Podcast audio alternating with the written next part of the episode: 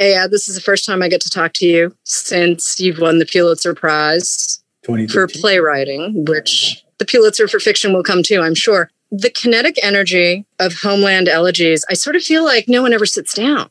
No one sits down and everyone's constantly moving. There's always something happening. You're talking about money, you're moving forward, everything's changing. It feels like you're on stage. No, I think that's exactly right. I mean, I mean, with the, the energy of the book was it was pouring out of me and it pours through and kind of runs through the ravine of whatever the the journey that this book takes you on or takes took mm-hmm. me on rather than it being on stage though i do think that that's an appropriate analogy i i tended to think of it more like a social media scroll that it was mm-hmm. constantly moving discrete pieces of information, social histories, reminiscences, outright scenes of dialogue, sexual encounters. Everything is kind of just like on an Instagram scroll, the picture after picture after picture after picture, a lot mm-hmm. of disparate pieces that kind of get unified by the fact that they're all inside a novel. They're all inside this flow. This book is such a portrait of this moment in America and this sort of chaos that we're all going through, regardless of where we are in the country, or we do not have it together. We don't know what's happening next or what's coming next. And yet we still think money's going to save us. that's, I mean, really, we do. Yes, it is. Yeah, no, I know. It's the American solution. It's like the end of It's a Wonderful Life. money will save Bedford Falls, but also Robert Bork makes an appearance in this novel. He and does, it just. He makes a pretty significant Sorry. appearance in the book. yeah. But of all of the figures from the 80s, he was the last guy I was expecting to see. Like, of course, you expect to see Ronald Reagan, you expect to see some savings and loans people, you, you know, a little BCCI, all sure. of that. But Robert Bork, well, look, I mean, if if ideas are what really move history in a way, mm-hmm. and if ideas are what are moving the flow of money in this country, then you couldn't probably do better than Milton Friedman and, and Robert Bork and a couple of other people. Like those are the people who actually put in place the framework that then led to folks like Reagan having the impact that he had. That, you know, the, the ground had to be tilled and seeds had to be sown and mm-hmm. somebody had to be paying attention to the field before somebody could harvest what was there. Right. And these are the people, and Robert Bork in particular. I think one of the intentions behind it was not necessarily to say, oh, it all boils down to Robert Bork but it all boils down to lots of histories we don't know. There's a lot of sort of discrete history that makes up history. And I wanted to take the reader on some journey that was an unexpected historical journey. And it's also the people we tend to forget. Yeah, exactly. Or remember for a completely different reason. right. And and that was the moment I had where I was like, oh right, that guy there's so many moments where you think, oh, this person is going to, of course, be the person that you follow, or this person is going to have this kind of trajectory, or this person is going to change the world in that way. And then it just doesn't happen. Right. We've got a character who's named Ayad Akhtar. He's written a play, he's had some experiences. I'm slightly bored by those questions that are like, how much of this is you? And this to me is very sort of Philip Roth, Saul Bellow territory, a little Updike, maybe even a little Cheever. I mean, basically dudes who have done. yeah, yeah, exactly. Deeply autobiographical work that may or may not reflect the actual facts. Right, right. But it's the experience and the truth of the experience. And an opportunity to perform their masculinity or lack But it was interesting to me as I was doing my homework before you and I sat down to talk. There's so many people who are just like, so which part of these are? And I know. It's the incredible. whole point is the art, right? It's the art. It's the story. It's how do I push this forward? How do I not limit myself? At least that's how I see it as a reader. I don't actually don't trust. Don't trust the teller. Trust the tale. Who cares about the teller? Well, I care about the teller because I appreciate what he's doing and I appreciate his rage. I think there are a lot of people who've glossed over his rage mm-hmm. and don't quite see it. They think, oh, well, he's just making his way in the world and everything. I'm like, no, he's a really angry dude. Yes, how do you not see the rage? And how do you just see this idea of a man saying, well, I'm an outsider or I'm not an outsider. I want to be part of this situation. I, will get to Riaz in a second because I really like that. Am I saying his name properly? Yeah, yeah, yeah. yeah. Okay. I really like that character, so we need to spend some more time sure. with that dude. But yeah. people are so focused on Ayad, the character, being a Muslim in America post 9 11 that they're missing the sex and the art and the family and and the money and all of the all of the engines that drive storytelling. Yep. And it's like here's this one thing that we're supposed to look at and it's like that's part of it. Well, I think, and I think he, I think this narrator, in part, the rage you talk about, or the anger you're talking about, is is fueled in part by the fact that that's constantly happening in his life. All this other stuff is so much more interesting than this dumb question about being right. Muslim. And and really, 19 years after 9/11, still is it still interesting? Because it really doesn't feel that interesting. I think it's interesting to a certain segment of the population. And there's always going to be a segment of the population that will say, Where are you from? And then you say, Milwaukee. And that's fine. But, it, but it's exactly like you say. I mean, there's so many other things. There's mm-hmm. so many other things to be talking about when it comes to where we are and what's happened to this country. The, the question, the, the, Muslim question, for lack of a better way of putting it, is really not even that relevant to the mm-hmm. matter. I want to come back to the connection that you have with Saul Bellow and Philip Roth and mm-hmm. and write American writers like that, where you're taking these big political ideas essentially and telling them through the POV of one guy yeah. who happens to have multiple pieces. You know, he's difficult dad, interesting mom, complicated family story, makes a little money, has a little more freedom because he makes a little more money he sort of pops up in these moments in history, and it's this incredibly American story. Where did this ad start? Like, does this come out of the work you've done for the stage? Does this come out of Disgraced and Junk? Right. Does this come out of film work? Does this come out of being a New Yorker in the world?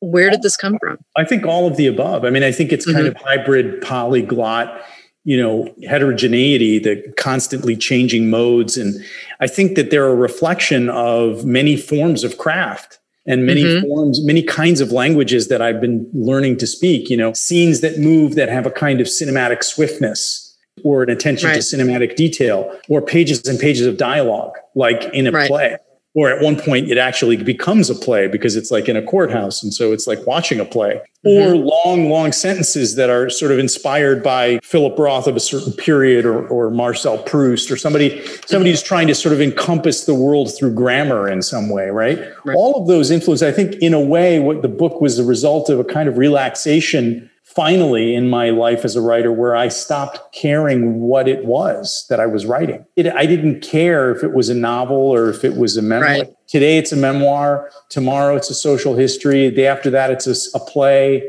But I'll just put everything in quotes rather than putting in the middle of the page. You know, it didn't matter because they there was I, right. I had a I had an opportunity to sort of like unify all of it, if you will. I keep coming back to the opening of the book you meet Ayad, you meet his family, you meet his uncle who goes back to Pakistan right. and has a very different experience. And then all of a sudden you switch gears. And here we are in Scranton yeah.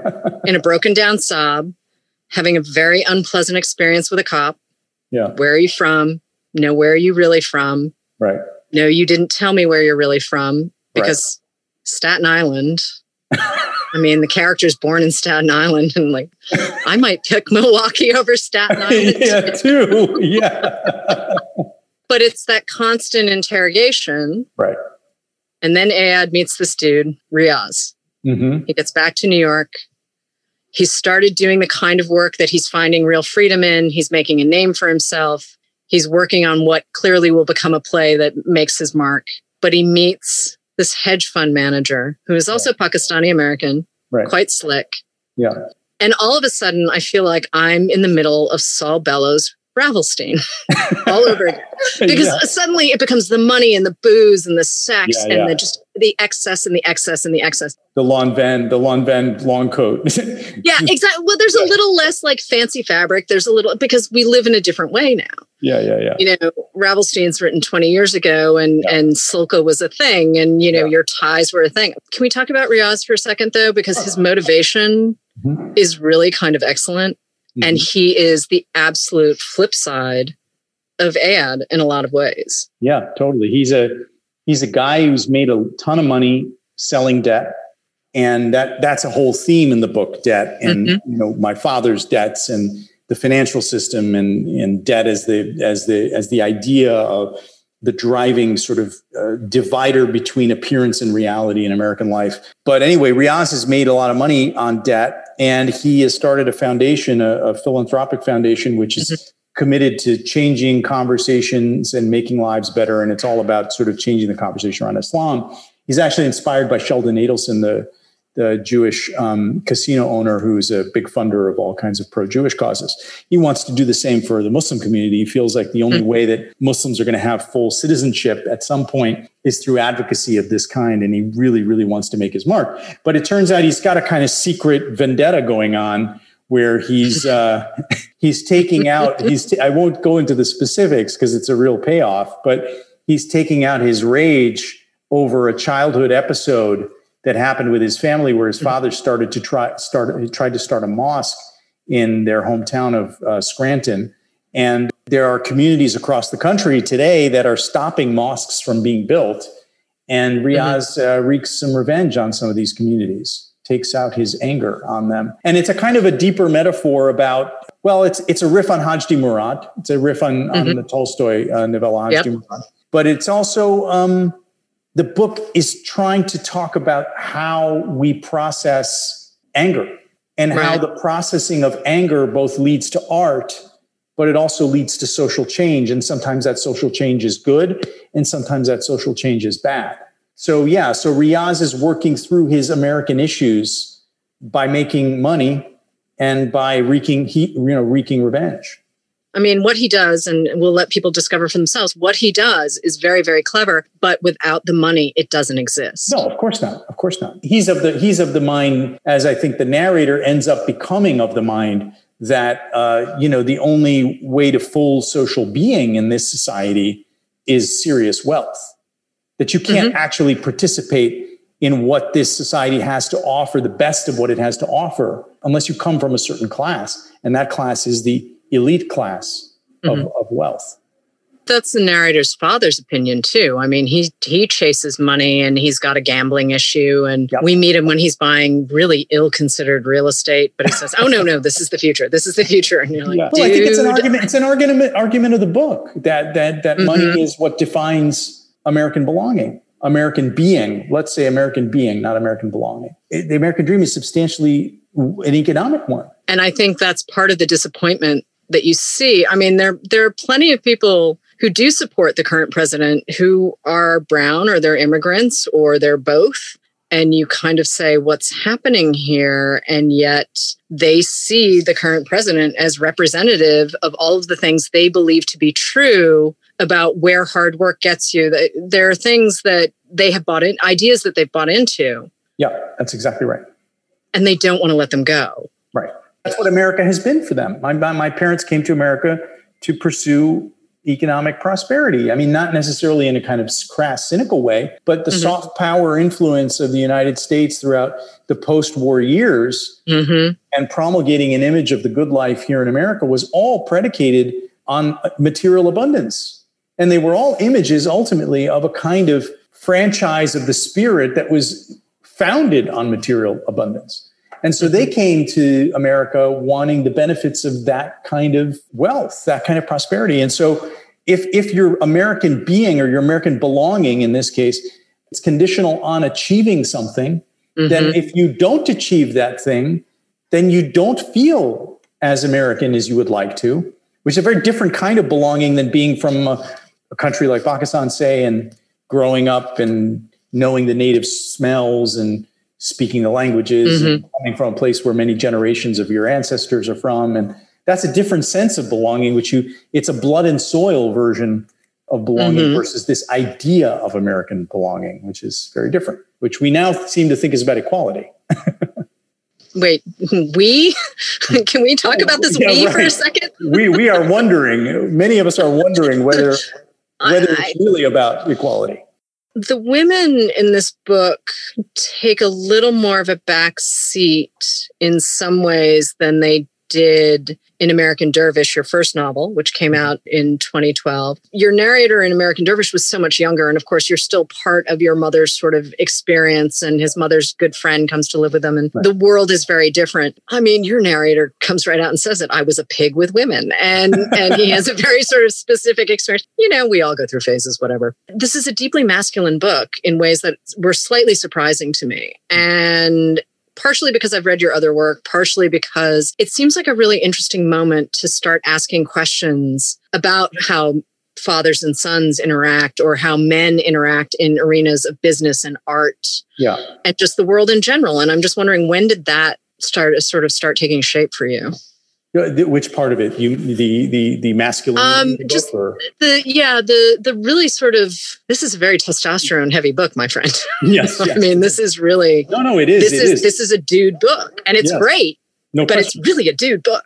Yes, no question. I didn't think about it, Miwa. I I think I just let myself respond to the moment. Mm-hmm, and the mm-hmm. moment yeah. was a moment of personal grief because my mother had passed away. And it was also mm-hmm. a moment of concern because my father was careening off a cliff and Donald Trump was now president. And it seemed like the sort of politics of our country were really crumbling. And it seemed to me that I was sort of seeing a pretty big, wide picture that I had been seeing for some time and trying to communicate. And right. that had to do with some shift in our philosophical bedrock around value and what we deemed valuable as a society, and how, how a pivot to individualism was undermining any collective sense of what it was we were in together. Mm-hmm. And I mean that individualism across the board. I don't mean it to, right. the, I mean it on the left as well. That the mm-hmm. cult, the cult, the, maybe the rightful cult, but the cult of individual rights has become the dominant theme and the dominant sort of metric of American flourishing. This, mm-hmm. that this, the belief somehow that this country should exist in order to protect me to do what I want. That's not really mm-hmm. a, that's not really the definition of a country. We can't get very far with that as a, as a collective agreement. I'll mm-hmm. I'll take you know you leave me alone and let me do what I want. that's not what is that? What's that? I don't I don't is that a country? It doesn't seem like a country. In the midst of all of this happening, I wanted I felt it wasn't even a desire, it was a need. It was almost survival. It was a need to summon a, a requisite eloquence and energy and fierceness and vitality mm-hmm. to address the national zeitgeist. And, and I don't mean that in a fashion or a fad type way, but in the mm-hmm. deeper sense of the word. But isn't that what art's supposed to do? You could have written this as a memoir. It would have been similar. It would have been different. But you chose to write this as a novel because you've got the freedom. It's yeah. a much more fluid form. Memoir, you do still need to hew to the facts if you're yeah. going to call it a memoir. right, exactly. I, mean, I don't want to get canceled. In theory. James Frey, James Frey, chapter two. oh, there were a couple of other doozies too. But the idea that you can work on a level and a scope that you can't if you're telling the story of one man's life, whether it's you or your dad or one of your uncles, or to be able to tell this panoramic story of America. Totally. You're turning back on influences that go as far as Shakespeare, again, and I, I, know I keep bringing up Philip Roth and Saul Bellow and these right, and these right, dudes, but you're rightly bringing up Philip Roth and Saul Bellow because they're all over the book. I mean, mm-hmm. you know that first sentence of, of Augie March, you know, I'm an American, Chicago born. The book comes right out of that sentence. And Philip Roth, you know, by design, I mean, there are many scenes that are nods to scenes, and you know, there's a the famous Portnoy's complaint is quoted in right. the book. So the famous scene in Portnoy's complaint. I mean, you know, and, and of course, Shakespeare, it's, it's always complicated to, I, I have to always add this caveat, complicated to talk about Shakespeare because critics think you're trying to make yourself look good and audiences can tend to think that it means, oh, it's going to be boring because Shakespeare, oh, Shakespeare. Mm-hmm. Right? Mm-hmm. But, but Shakespeare, I mean, he really is, I don't know, sui generis phenomena in human civilization. Something about his, you know, Stephen Booth, the great Stephen Booth, you know, once said, comparing Shakespeare to other poets is like comparing King Kong to other monkeys. And, and right. it's, it's true. There is something about the processes, the, the cognitive, poetic, and imagistic and oral processes that he undertakes in his writing that mirror the deepest levels of our, our cognitive function, I think. And deep reading of Shakespeare has been the greatest school in understanding rhetoric, understanding audiences, mm-hmm. understanding the, the coupling and decoupling of meaning, how to play with the instability of language in order to create a vivid poetic field. He's the best right. best. So Shakespeare's always, always in my work. Every single play I write is in dialogue with Shakespeare. Mm-hmm. The, the syntax of this book is almost it's, it's almost directly the result of a daily engagement with Shakespeare for five years I would spend right. every single day in the morning reading Shakespeare, sort of trying to internalize this operation of moving from one pole to another inside a single line of iambic pentameter. It's almost like he mirrors the electric movement between from negative to positive and the, the movement of the current along that constantly throughout his work. The poem will move in that way. It creates so much intellectual and emotional energy in mm-hmm. language. And so all of that is stuff that I've been studying. So of course, you know, he's all over the book, not just in obvious references like the Merchant of Venice and and mm-hmm. you know mm-hmm. Shakespeare's late obsession with syphilis, but just at the level of syntax and grammar, it's it's Shakespearean in its attempt to tell vividly and to speak directly about so many things with richness and opposition. So, are you going back to the sonnets every day, or are you noodling around wherever you feel like it? For for a long time, it's been the sonnets. I mean, I'm in the sonnets right now, and that's what I've been in for a while. But you know, when I was writing Junk, Henry IV's Part One and 2 mm-hmm, um, mm-hmm. I was I was in Henry IV's Part One and Two. I, I don't know. I've read Henry IV's Part One and Two probably twenty times. I broke the entire play down into all of its constituent scenes. Coriolanus is a play that I read all the time. With Shakespeare, I, I don't, I will often just read a passage endlessly, like, you know, the first speech, Shylock's first speech, or the opening of Merchant of Venice, mm-hmm. right? And just kind of, it, it doesn't take much because at his best, you know, which is so much of his work, it's all it's all at a certain level and it's all present the modality it's like a hologram in a way yep the way that it's working you, you're you're finding the same mechanisms the same poetic procedures are used over and over again in endless variation. And so you can kind of like plug in. It's like a, you know, plugging your phone into the to the wall socket. You know, you just get a little current, you just charge up and okay, I'm ready to go. Can we go back to something you just said a second ago? People are afraid of Shakespeare. Yes, they are. I think it's going to be boring. How do we convince them that that's not the case? Well, I think it's it's hard to. You know, in my case, and I'll, my my example is is probably the best best way that I could put it. Just how hard it is. I read him in high school. I thought it was boring. I couldn't understand what the hell this stuff was. It didn't make any sense to me. Same thing in college you got to be kidding me. This is boring. Mm-hmm. I don't like this stuff. Why is he speaking like this? Okay, they spoke like this then. Nobody speaks like this now. What's the big deal? And then I was in a summer program for theater and I was mm-hmm. assigned a scene and a monologue, a monologue out of out of Lear. I was did uh, Edmund Edmund's 1st mm-hmm. first monologue and uh, and a scene, and I was taught how to break down the lines and then I experienced the most extraordinary things. I mm-hmm. experienced how the language created emotion for me. Right. That the language was operating on my interiority. And it was a very surprising thing. And I did a little research and discovered this is what everybody said Shakespeare did. and, and not only that, inside, if you were paying close enough attention inside a scene, there were indications of where you should move as an actor. Mm-hmm that yep. he was giving you guidance for where to move on stage. And you know, this this teacher was sort of explaining it again. It made perfect sense. And when I was doing the scene, I was like, yeah, when I move, this line now makes more sense. He's like, exactly, that's Shakespeare.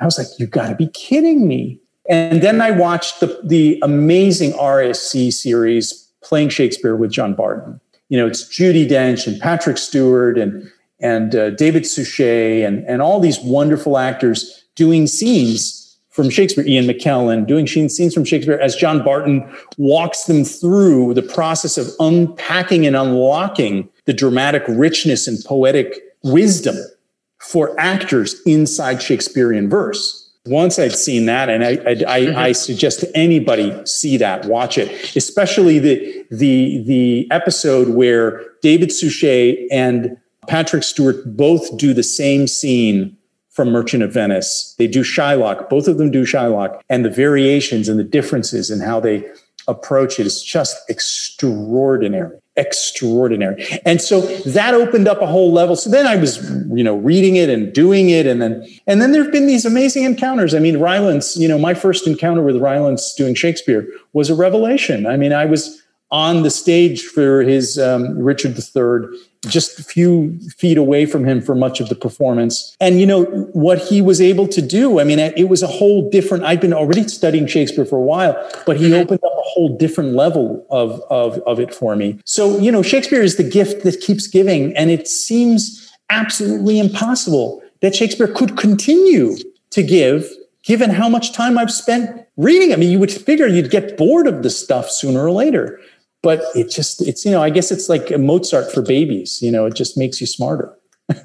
there are plenty of things I never would have understood reading Shakespeare when I was younger simply because I didn't have a frame of reference. Yeah. But when you see, especially in Homeland Elegies, when you see how everyone's interacting with each other. I mean, there's even a moment where Ayad says, Oh, I'm a neoliberal courtier. you're like, Well, actually, dude, you are right. You are, in fact, a neoliberal courtier. and the SEC is going to come have a conversation with you. So you yeah. might be a little concerned. this might be a moment to be concerned. And again, I don't want to spoil it for people because the way the way it unfolds it's a very propulsive narrative. And I know I keep coming back to this, but I feel very similarly about Shakespeare, at least for the plays, where you're just like, again, everyone is constantly moving. Yeah, right. No one stays put. Even in major monologues, people do not stay put unless an actor decides to do that. But really, the people you remember the most, the performances you remember the most, is that constant yeah. movement. What's interesting, you say that because Shakespeare was writing for a very specific stage, the Globe Theater. Right. He was writing right. for an empty stage that mm-hmm. had three tiers, and that was a three quarter stage. And right. so he had to be addressing people at the bottom, at the middle, and at the top, usually according to class. Mm-hmm. And he had to be addressing people. So the movement you're talking about inside the verse is actually also physically part of what he was doing in his work in order to make sure that the story was getting out to all of these people. I mean, right. it's amazing. It's amazing the, the way the architecture of the theater is in, is embodied in the verse as well.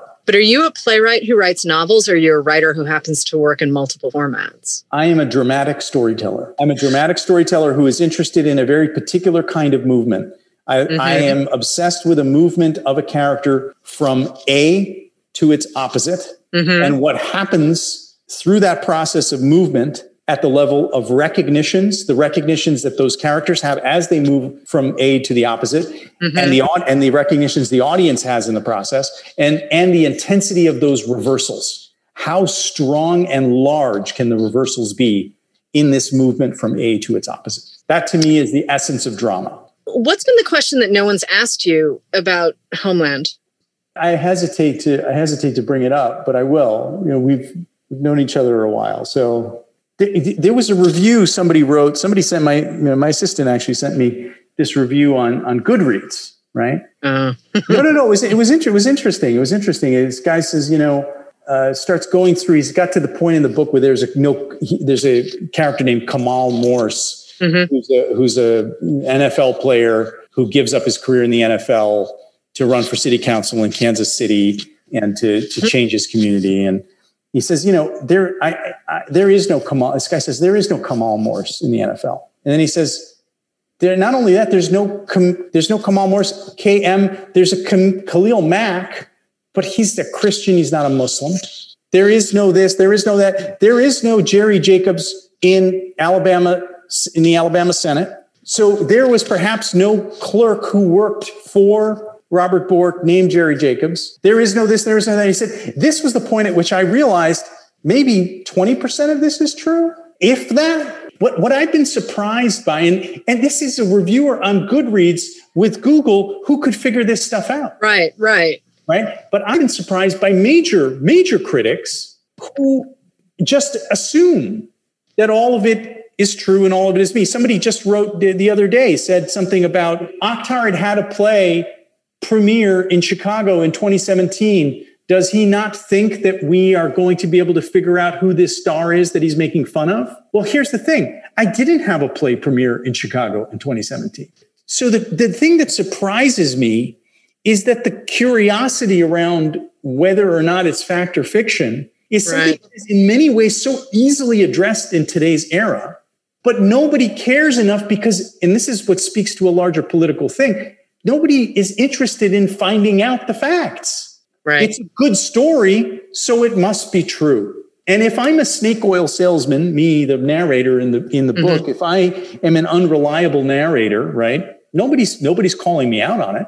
I'm just so surprised by how you know if there's an interest, if there's any abiding interest as you read the book and you're supposed to review it or whatever, mm-hmm. in whether this is fact or fiction. A simple Google search a, a simple half an hour spent doing some Google searches would probably reveal that almost everything that you are trying to verify is unverifiable. Right. So what does that say? So that that's the thing that I think surprises me the most. But I think in a way, you know, we were my my fiance and I were watching the debate last night, and the thing that that she was commenting on, and I, and I think it was very uh, perceptive, is like how how people are, want to believe a liar.